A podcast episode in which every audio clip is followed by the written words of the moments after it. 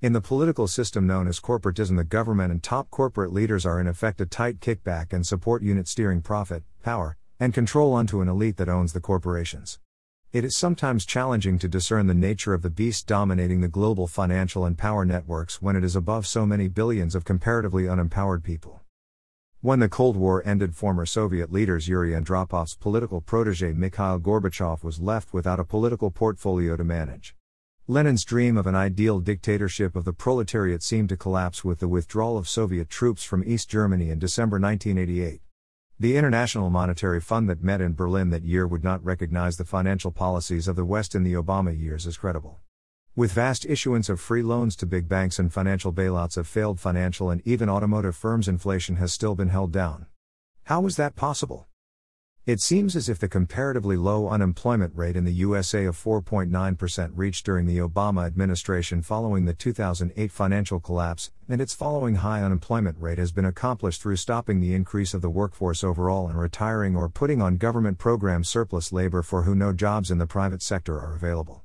Direct federal, state, and local government employment and other government offices, along with the nearly 50% of Americans, I believe that's the number, on some sort of means tested government program and or social security is possible and even temporally sustainable if P0 people are willing to work on an annual basis for about half the minimum wage averaged over the theoretical ordinary 2000 hour work year.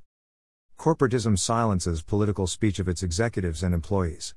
So does government for all practical purposes. How many government employees can loudly ask for cutting the size of government? What corporate execs can agitate for higher corporate taxes? How many oil industry workers can demand transition to purely electric cars to curt down global warming caused in part from automobile exhaust?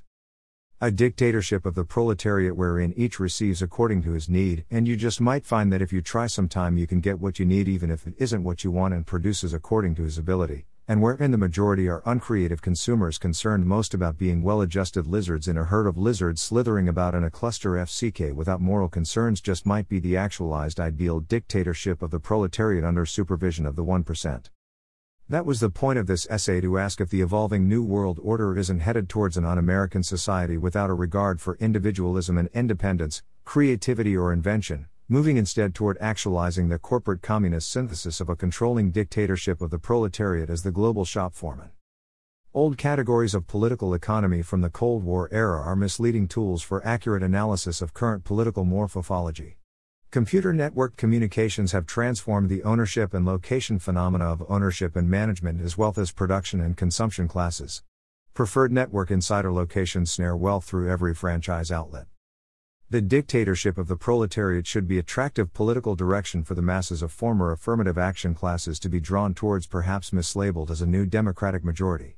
It is remarkable that each major American party may support the trend as it reinforces corporate profits with a majority of consumers vaguely contented.